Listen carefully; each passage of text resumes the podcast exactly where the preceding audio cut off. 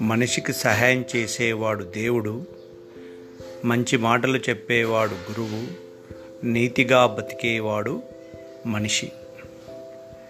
ప్రతిరోజు మనుషులు దేవుడి గుళ్ళ చుట్టూ చర్చిల చుట్టూ మసీదుల చుట్టూ గురుద్వారాల చుట్టూ దేవుని కొరకు వెతుకుతూ ఉంటారు.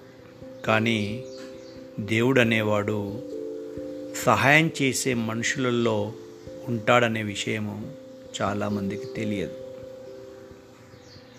అదేవిధంగా మనకు ఎవరు మంచి మాటలు చెప్పినా వాళ్ళందరూ కూడా గురువులే.